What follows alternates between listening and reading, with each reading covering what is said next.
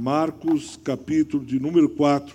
Nós vamos ler dos versículos de 26 a 29. Marcos, capítulo de número 4, versículos de 26 a 29. Quem encontrou, diga bem. Pode sacar o seu celular do bolso também. Certamente você tem um aplicativo aí com a Bíblia, pode acompanhar. Em último caso, se você está sem a Bíblia, sem celular, você pode acompanhar por um dos telões, tá bom? Vamos lá? Disse ainda: o reino de Deus é assim como se um homem lançasse a semente à terra. Depois dormisse e se levantasse, de noite e de dia, e a semente germinasse e crescesse, não sabendo ele como. A terra por si mesmo frutifica. Primeiro a erva, depois a espiga, e por fim o grão cheio na espiga.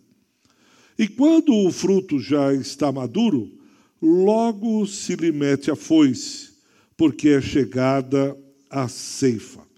Eu só quero ler a última parte do versículo de número 27. Diz assim: Não sabendo ele como a terra por si mesmo frutifica. Não sabendo ele como, por si mesmo a terra frutifica. Vamos orar? Pai, que nesta manhã a tua palavra seja semente que entre nos corações, na boa terra, e possa frutificar, possa crescer, possa dar muitos frutos, gerando muitas sementes, e que esse ciclo se cumpra em cada um de nós, em nome de Jesus. Amém. Pode se aceitar, meu querido irmão? Jesus fala pelo menos 39 parábolas.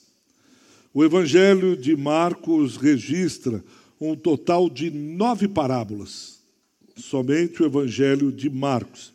Duas dessas parábolas são ditas somente aqui no Evangelho de Marcos. Essa que nós acabamos de ler, de Marcos 4, de 26, que é a parábola da semente germinando, chamada assim, ou a semente que cresce, alguns outros subtítulos, e a outra está lá em Marcos 13, falando sobre a vigilância. E Jesus começa a falar no capítulo 4, pelo menos três parábolas. Se você está com a Bíblia aberta, a primeira, no capítulo 4, vai do versículo 1 até o versículo 20, quando ele explica, ele cita a parábola, depois explica esta mesma parábola aos discípulos que disseram que não entenderam. Jesus lançou uma parábola, o semeador saiu a semear e algumas sementes caíram à beira do caminho. Veio um pássaro e comeu aquelas sementes. Outras sementes caíram no meio de um solo rochoso, e porque eles não tinham raiz, logo a planta morreu. Uma terceira cresceu no meio dos espinhos, e ela foi crescendo, mas os espinhos sufocaram aquela semente e ela morreu. Apenas uma das quatro sementes caiu em bom solo, em boa terra, e essa germinou, cresceu e deu muitos frutos, muitos frutos. Jesus explica isso para os discípulos. Diz: olha, aquela semente caiu à beira do caminho, o pássaro ali representa Satanás. Ele vem e arranca a semente do coração. É, são aquelas sementes que caíram à beira do caminho, estão ali. Depois a outra que caiu em solo rochoso é porque ela não tinha raiz, não aprofundou. Ela foi, aceitou a palavra, a palavra caiu no coração, oba, oba, aleluia, glória a Deus, mas depois de um tempo, demorou aí seis meses, um ano, um determinado tempo, logo caiu porque não formou, não criou raiz. Aí morreu. A terceira que caiu no meio dos espinhos, Jesus disse que quando a semente é lançada, ela cresce, parece que ela está crescendo bem, mas aí vem os cuidados desse mundo, vem as preocupações, vem a questão da riqueza, e é são como os espinhos, vão sufocando, sufocando a semente até que ela morre. ele começou a olhar para os cuidados desse mundo, uma agenda lotada, um corre-corre, e dinheiro e aplicação. As coisas foram. E aí os cuidados desse mundo fizeram com que ele murchasse e morresse. A quarta caiu num bom terreno, cresceu, frutificou e glorificou a Deus. Dos versículos 21 até 25, ele vai falando a questão da candeia, lá o subtítulo. Ele diz: nada que é oculto que não venha a ser revelado. Ninguém acende uma candeia, a candeia era como se fosse aquela lâmpada de Aladim, aquele jeito, e ficava com a luz, colocava o azeite e ficava dando a luz. Ele disse: ninguém acende uma candeia para colocar debaixo da cama. Esconder, porque você tem que brilhar, você tem que pôr a candeia para iluminar tudo. Foi mais ou menos isso que Jesus disse, explicando que nós somos essa luz que brilha ao redor do mundo. E, por fim, essa terceira parábola, que fala sobre a questão da semente que cresce. É isso que eu queria falar. E a terceira também pode ser entendida a partir do versículo 30, que é a semente da mostarda, que vai até o 41, que fala que o grão de mostarda é o menor de todas as sementes, mas quando essa semente é colocada, vai dar uma grande árvore. São essas três: a parábola do semeador, a parábola da, dessa semente germinando e a terceira, a palavra da semente do grão de mostarda. Então, são essas três. Da candeia é uma ilustração. Essas três parábolas, a primeira do semeador e essa da semente germinando, elas estão é, se complementam no entendimento. Mas vamos agora focar do versículo 26 até o versículo 29. Jesus está falando acerca do reino de Deus. Mateus 6,33, ele diz: Buscai em primeiro lugar o reino de Deus e a sua justiça, e todas as demais coisas vos serão acrescentadas. Então, Jesus está falando acerca do reino de Deus e ele vem explicar o reino de Deus através dessas parábolas que eu acabei de mencionar para vocês. E ele diz: o reino de Deus, o versículo 26, é assim como se um homem lançasse a semente a terra. Existe pelo menos um personagem e dois elementos: o semeador, aquele que semeia, a terra e a semente. O semeador, a terra e a semente. Um personagem e dois elementos: semente e terra. São esses três que aparecem nessa parábola. E é interessante, não sei se você percebeu, quem desencadeia a ação, quem dá o primeiro passo, quem é o verbo, quem é aquele que vai pôr a história para andar, é o semeador. É ele que protagoniza. É o homem, no caso o semeador, que toma a iniciativa. A história acontece por, porque alguém tomou a iniciativa de fazer alguma coisa. Vou repetir. A história só aconteceu, esse processo de semear, a ação só se desenrolou porque alguém tomou a iniciativa, alguém provocou a ação, alguém resolveu semear. Caso contrário, imagine a história sem ação. Eu vou contar uma história. Eu chego aqui e diz: Eu queria contar uma história para você. Havia um homem, um semeador, havia uma terra uma, e uma semente. Mas também, como eu já disse, a semente, a terra e o homem. E lá estavam terra, semente e homem. Como eu disse, você tem o homem, repitam comigo: terra, semente. E, você diz, pastor, por favor, continua a história. Não, a história é essa. Havia num certo lugar distante uma terra, uma semente. E você diz, pastor, qual que é a moral da história? Não, não tem moral. Qual que é a ação da história? Não tem. Você chegaria uma hora e diz, pastor, se fosse para falar isso, nem precisava dizer. A história só faz sentido quando alguém decide tomar uma atitude, um posicionamento, uma ação. Ele tem a terra a semente, ele pega a semente e começa a lançar a semente na terra. Caso contrário, é uma história chata. Caso contrário, é uma história que não vale a pena ser ouvida. Caso contrário, não é uma história de vida. É só uma descrição de alguma coisa parada, inerte, inoperante. Isso é muito sério. Porque em alguns momentos da nossa vida, a nossa história fica chata. Nós olhamos e não faz sentido. Você vai contar a sua história, ninguém quer ouvir, porque a sua história está sem ação, está sem vida, está sem o desenvolvimento, está sem um processo, está lá aquela sala. É música de Chico Buarque, todo dia ela levanta, todo dia ela faz tudo igual. Não tem novidade de vida, não tem vida, não tem história, não tem ação, não tem verbo. Alguns momentos da nossa história que falta vida. Eu vou para o trabalho de manhã, aquele trabalho chato. Aí eu almoço, volto do trabalho. Aí eu chego em casa, minha mulher também voltou do trabalho, minha mãe, mulher ficou em casa cuidando dos meninos. Aí ficou aquele negócio, aí no dia seguinte, aí domingo eu levanto, vou para a igreja, assisto o culto, vou almoçar na casa da minha sogra, levo a família a almoçar em algum lugar, aí eu volto, aí é segunda-feira de novo, aí eu volto na segunda, você diz, meu Deus, é melhor não ser contada essa história. Não tem ação, não tem vida. Eu vou para o trabalho, Aí eu chego no trabalho, aí de novo o chefe me pega no pé, aí eu volto do trabalho, não vejo a hora. Olha, pastor, um pouco de emoção eu tenho quando na quarta-feira que o meu time joga. Essa é a maior emoção da minha vida, é quando o meu time joga e eu grito, eu brigo, eu dou risada, eu mando um zap para os meus amigos, meu time ganhou. Essa é a emoção da minha vida, mas eu não vejo vida, eu não vejo ação. Eu não vejo história. Eu não vejo por que continuar.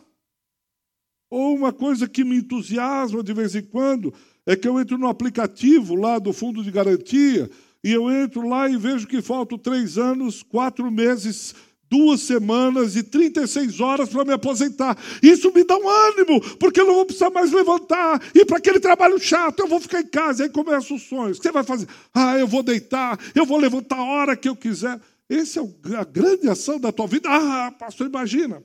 Não ter hora, o despertador não está tocando, etc. É essa grande, é essa história que você quer contar para os seus filhos, é essa história que você quer que os seus netos lembrem. A nossa história começa a ficar chata quando não, não, nos, posiciona, não nos posicionamos não tomamos a ação. Não fica numa história chata de um personagem, dois elementos e não tem ação nenhuma. Ela fica chata quando nós não cremos o sobrenatural. Por que não cremos o sobrenatural? Diz que o homem começou a semear. Ele semeou. Que parece que o processo ele está semeando, ele está fazendo, ele tomou ação. Então, pastor, ele tomou ação. Ok, mas não para por aí. Aí entra o mistério, aí entra o sobrenatural de Deus. Qual que é, pastor, esse sobrenatural? Veja lá no versículo 27, o final, e o versículo 28. Ele não está sabendo como, mas alguma coisa está acontecendo. A terra está frutificando, a semente que foi lançada. Eu vou repetir. Nossa história fica chata quando não tomamos ação. E nossa história não para aí, não termina, ela continua. Quando é que ela continua? Quando, pela fé, eu creio que Deus está operando naquilo que eu não estou vendo. Parece que eu estou semeando, eu estou tomando protagonismo, eu estou desenvolvendo ação e nada acontece. Eu olho lá para o meu trabalho, pastor, eu faço, mas nada acontece. Eu olho para o ministério, eu olho para a confraria, eu olho para a vida, parece que nada está acontecendo. Espera um pouco. Essa parábola diz que algo está acontecendo debaixo da terra. Algo está acontecendo fora da superfície. Dentro da, da terra, aqui na superfície, eu não vejo. Eu não estou vendo nada acontecer, mas Deus está agindo.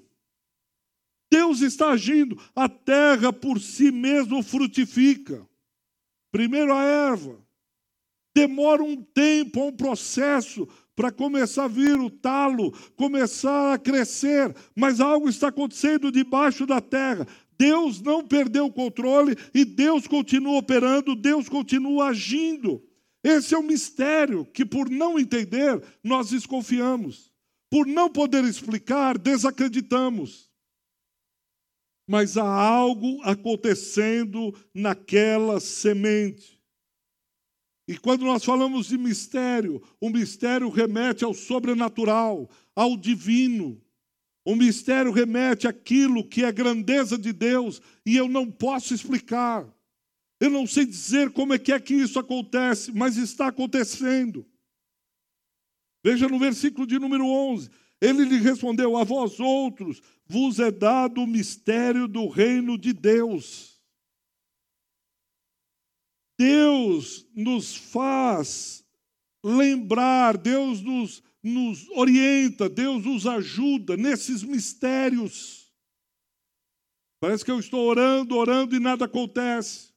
Parece que eu faço consagração e nada acontece. Eu leio a Bíblia e nada acontece. Eu estou no ministério. A você cabe a semeadura. A Deus cabe o milagre de fazer debaixo da terra a semente crescer, germinar. Eu não estou vendo, mas está acontecendo alguma coisa. Deuteronômio 29, 29. As coisas ocultas é, são na ossada, na alçada de Deus. As reveladas pertencem a nós. Há coisas que nós não sabemos por que acontece. Há coisas que nós não sabemos quanto tempo vai durar. Há coisas que nós não sabemos o porquê estão assim. E algumas coisas serão reveladas. A minha, você, cabe a semeadura. Quando nós entramos no reino de Deus, entramos numa terra que para nós é desconhecida. Aos poucos, os mistérios do reino de Deus vão sendo revelados. Aliás, eu ouso dizer aqui que vão sendo relembrados aos poucos de como a ordem se estabelece no reino. Preste atenção nisso. Aos poucos, nós vamos sendo relembrados de como as coisas do reino de Deus acontecem, porque nós estamos voltando ao jardim de onde um dia nós fomos expulsos. Nós vamos regressando ao jardim da criação primeira, lá onde nós obedecemos a Deus em Adão. E quando nós voltamos ao reino, nós estamos voltando à ordem natural das coisas, nós estamos voltando aos princípios da criação, nós estamos regressando de um dia, do lugar que um dia nós fomos expulsos. Nós voltamos a andar com o Criador, nós voltamos a ver e cuidar da natureza, das plantas, nós voltamos para relembrar como é que as coisas funcionavam antes da desobediência do homem. Nós vamos tomando ciência dos mistérios desse reino. Eles vão se abrindo. Eu entendo que a vingança não pertence a mim, a vingança pertence ao Senhor.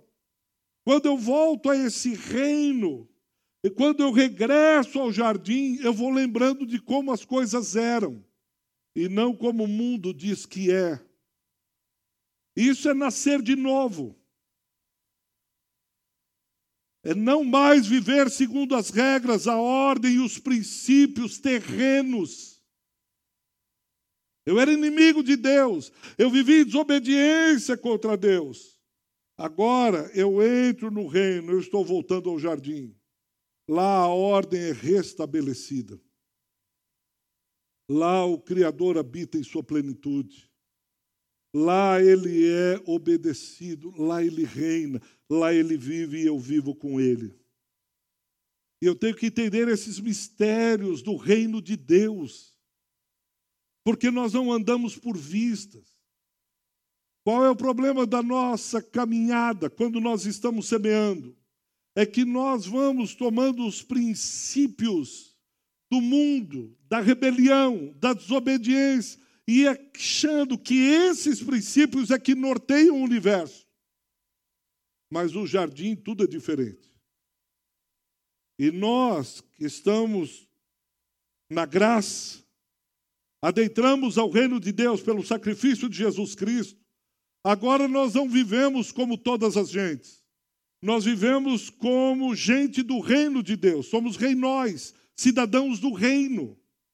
Em nós opera uma outra ordem, em nós opera uma outra lógica, em nós opera uma outra visão de mundo. Por isso eu tenho que entender esses mistérios que nos são revelados. Você vai semear a vida toda. E algumas sementes cairão em rocha, outras fora do caminho, outras cairão no meio dos espinhos.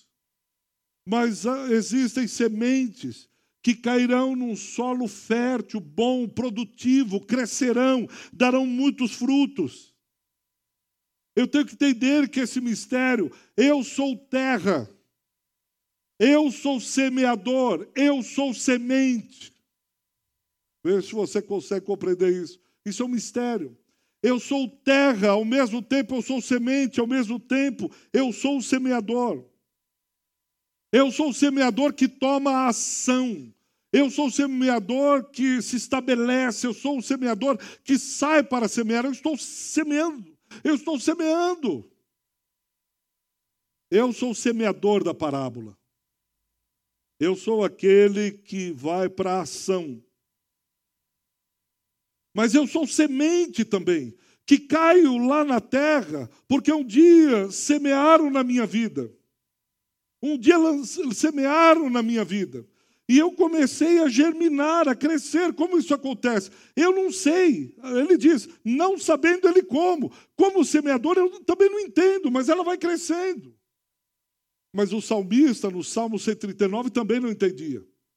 Ele diz de um modo maravilhosamente é, assombroso: eu fui criado, eu fui gerado no ventre da minha mãe. Ele diz: Para onde eu fugirei da tua face? Eu estou lá escondidinho na terra, ali. Deus está ali operando. Para onde fugirei da tua face? Se subo aos altos céus, lá estás. Se faço a minha cama no mais profundo abismo, lá também tu estás. Tu me cercas, tu me rodeias. As coisas estão acontecendo. O que eu quero dizer para você é que há um operar de Deus na minha e na sua vida que nós não entendemos, não compreendemos. Se chama graça. Porque Deus apostou e amou em homens como eu e você, em mulheres como você. Porque Deus apostou nisso. Mas se você está aqui, de alguma maneira maravilhosa, assombrosa, misteriosa, encharcada da graça, fez com que você fosse crescendo. Antes você queria ser elite, queria ser rico, desejava ser um bom profissional, crescer, uma empresa. Hoje os seus valores são tão radicalmente transformados que você sai na rua abraçando um morador de rua e chamando de irmão, levando uma cesta básica e um cobertor. Você diz, rapaz, mas esse. Como que você fez isso? Você diz, eu não sei, mas eu era cego e agora eu vejo. Eu era cego para essa realidade de ajudar o próximo. E agora estou ajudando o próximo. Outros saem, abandonam sua carreira profissional e vão morar lá no meio dos índios cuidando de índios, você diz que é isso, marco temporal neles. Esses caras são têm peso de arroba, eles têm que trabalhar, eles têm que cultivar. Vai trabalhar, vagabundo. Mas aí vem o reino de Deus misteriosamente, muda sua mente, e de repente, gente que vai viver junto com os índios, amando índios, protegendo índios, protegendo quilombolas, se diz proteger do morador de rua. Deixa que essa gente morra. Você se preocupa com o meio ambiente. Você diz, não, porque agora eu entendi que é criação de Deus e eu tenho uma responsabilidade com a criação. diz, rapaz, mas deixa essa. A gente desmata, pega a árvore, vende, enriquece. Ele diz, não mais.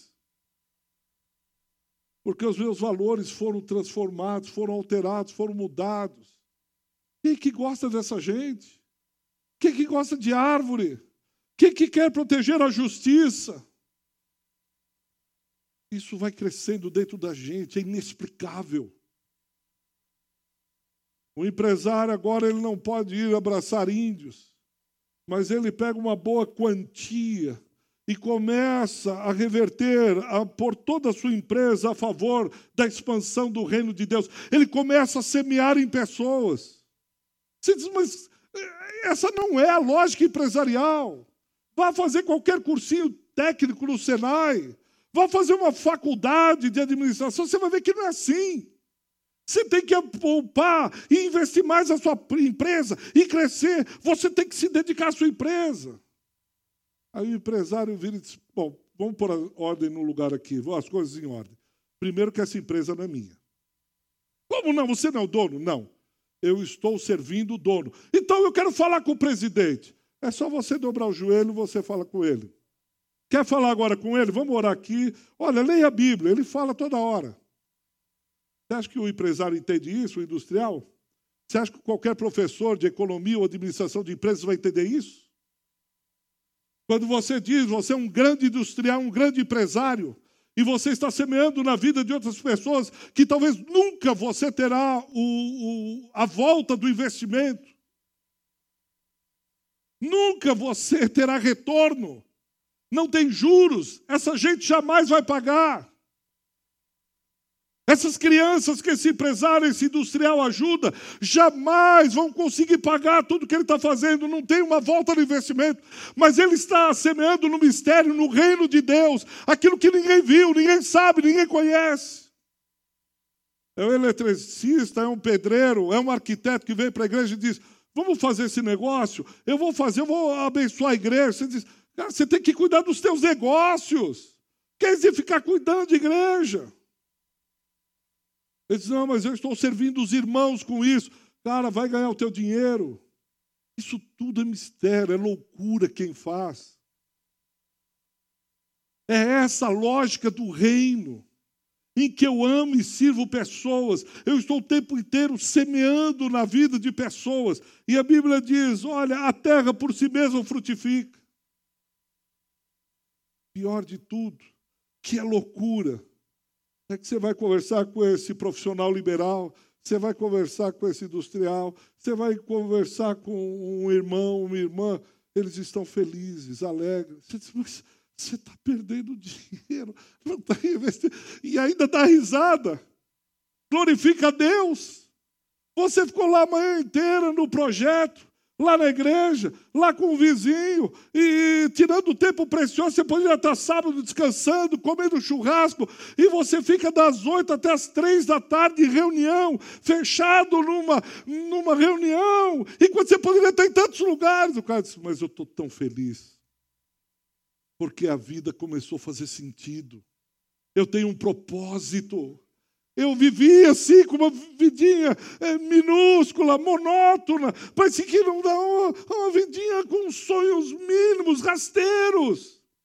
Mas agora eu me vejo parte de um reino de Deus em expansão, onde o dono é o Senhor Todo-Poderoso, o grande Rei do universo, e eu sirvo a Ele. É, é loucura. É loucura. Mas quem está dentro do reino compreende porque há uma alegria dentro dele, outros valores acontecendo. Então nós somos essa semente que vamos crescendo, frutificando. Você vai servindo um ao outro, você vai orando, você vai jejuando, você vai lendo a palavra, você participa dos cultos, você serve no ministério, você vai crescendo, você está numa confraria e a coisa vai indo, você está orando pelos irmãos. Essa semana nós fizemos um meeting aí com mais de 80 irmãos, orando por três crianças. Você diz, rapaz, eu estou com a agenda lotada, tanta coisa, mas aí para a agenda, porque tem alguém da comunidade sofrendo, tem uma criança gemendo, tem alguém que requer a nossa atenção, e para tudo. Você diz, cara, que é, nesse horário eu jogo bola. Nesse horário eu chego em casa, eu tenho a minha agenda, eu tenho os meus compromissos. Esse mistério vai acontecendo na minha e na sua vida e não adianta explicar. Só quem está dentro do reino entende. Só quem um dia teve o seu coração semeado, permitiu que Deus agisse, permitiu que essa semente crescesse, e você foi ali e vinham os cuidados desse mundo, você retirava, e aí as pedras queriam sufocar, e você foi acontecendo, a coisa foi acontecendo, a coisa foi acontecendo, e hoje você é um semeador. Hoje você é terra, porque você continua a receber a semente. E hoje você é semente, porque a primeira semente caiu no seu coração Jesus fala no versículo de número 14: o semeador semeia a semente, a semente é a palavra. Você é semeador quando você lança a palavra, mas ao mesmo tempo você é terra porque recebe a palavra. E isso cresce em você a semente, a palavra. João 1 diz que a palavra se chama Jesus Cristo. No princípio era o Verbo a palavra, o Logos. E esse Logos hoje habita em mim. Essa semente, eu já não sei mais o que é terra, o que é semente e o que é semeador. Eu sou um, foi a oração de João 17. Pai, que eles sejam um, assim como nós somos um. E hoje, terra, semente, hoje, semeador, tudo é uma coisa só dentro de mim, eu sou um. Mas que mistério é esse? Porque eu sou assim como Deus Trino é. Deus Pai, Deus Filho e Deus Espírito Santo, eles são um.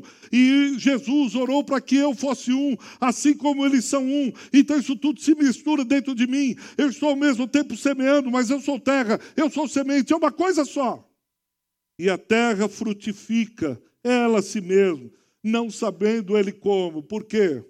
Há alguém acima disso tudo que está fazendo com que a terra produza, faça crescer a semente. Na semente tem um DNA que é a palavra.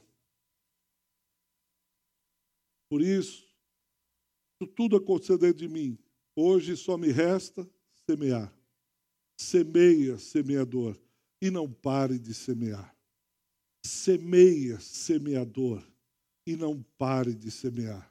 Você pode semear a palavra, você pode semear a encarnação da palavra quando essa palavra está tão. É, eu estou tão cheio dessa palavra, cresceu, frutificou, que eu começo a servir. Eu não sirvo em palavras, mas eu sirvo com o meu corpo. Lá no trabalho, aonde for, semeia, semeador. E não pare de semear.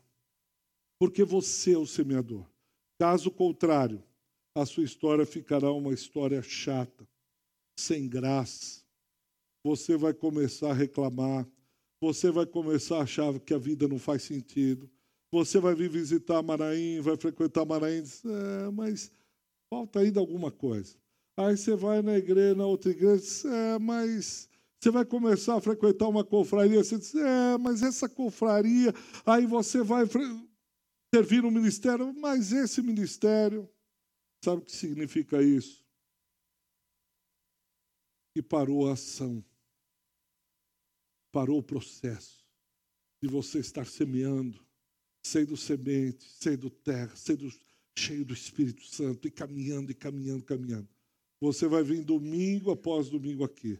Vai sentar, uma palavra vai mexer com você, um louvor vai ser legal, você vai para casa, vai almoçar, à tarde você vai assistir o seu time, assistir um filme, vai ficar preso na Eliana, já que não tem mais o Silvio Santos, então agora ou é o Portioli, ou a Eliana, ou às quatro horas tem jogo, e você dorme e amanhã continua do mesmo jeito.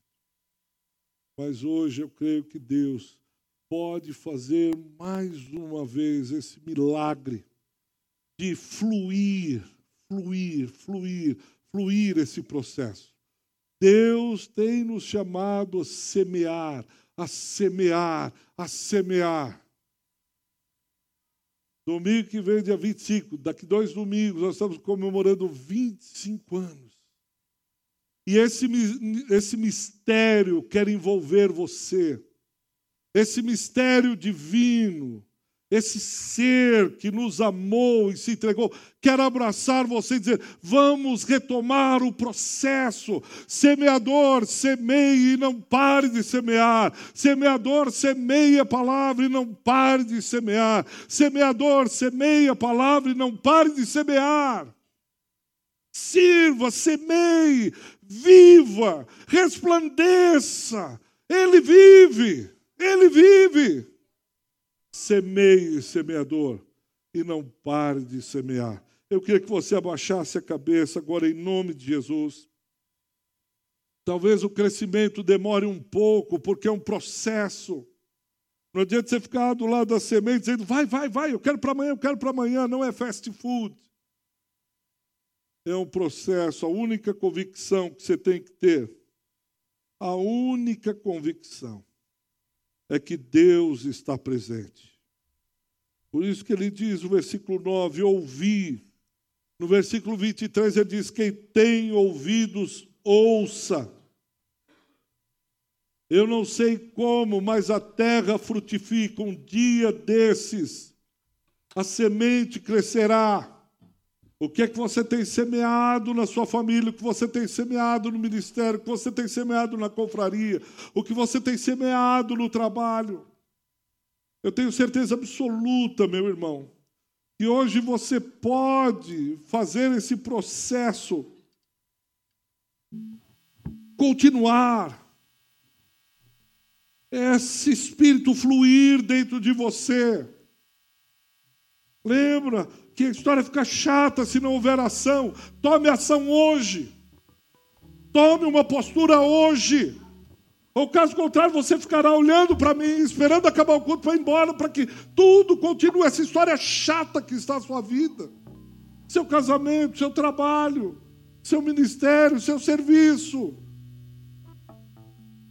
Buscando aqui e acolá coisas que vão te dar prazer tem uma triste notícia para você: você não encontrará prazer, alegria, a não ser na fonte da alegria, que é o Senhor Jesus Cristo. E hoje Ele está aqui. Hoje Ele está aqui para fazer esse processo. Coloque a sua família, o seu casamento no altar no dia de hoje. Temedores Sede pacientes até a vinda do Senhor. Sede pacientes. Eis que o semeador aguarda com paciência o precioso fruto da terra, até receber as primeiras e as últimas chuvas. As chuvas virão, regarão a terra, e a terra produzirá por si mesmo, porque Deus está nesse processo. Deus está nesse processo. Há pessoas que estão com a vida estancada em alguma área. Há pessoas que estão estancadas em alguma parte do processo. Você percebe, talvez seja ministerialmente, talvez seja na confraria, talvez seja na, no trabalho, talvez, eu não sei, eu não quero aqui ficar chutando para tentar encontrar você, mas você sabe aonde. Você sabe o potencial que você tem em Deus. Você sabe como Deus pode te usar ou já te usou alguma vez. Você sabe quando eu falo da alegria do Espírito. Há pessoas que não estão mais sentindo a alegria do Espírito, domingo após domingo, vêm aqui, ficam olhando, olham para mim, são educados, são gentis, ah, paz, pastor, está tudo bonito, mas está estancado o processo. A semeadura parou e hoje Deus está te convidando, dizendo: vamos fazer de novo fluir. Vamos de novo fazer a coisa acontecer. Você, como semeador, precisa tomar uma posição.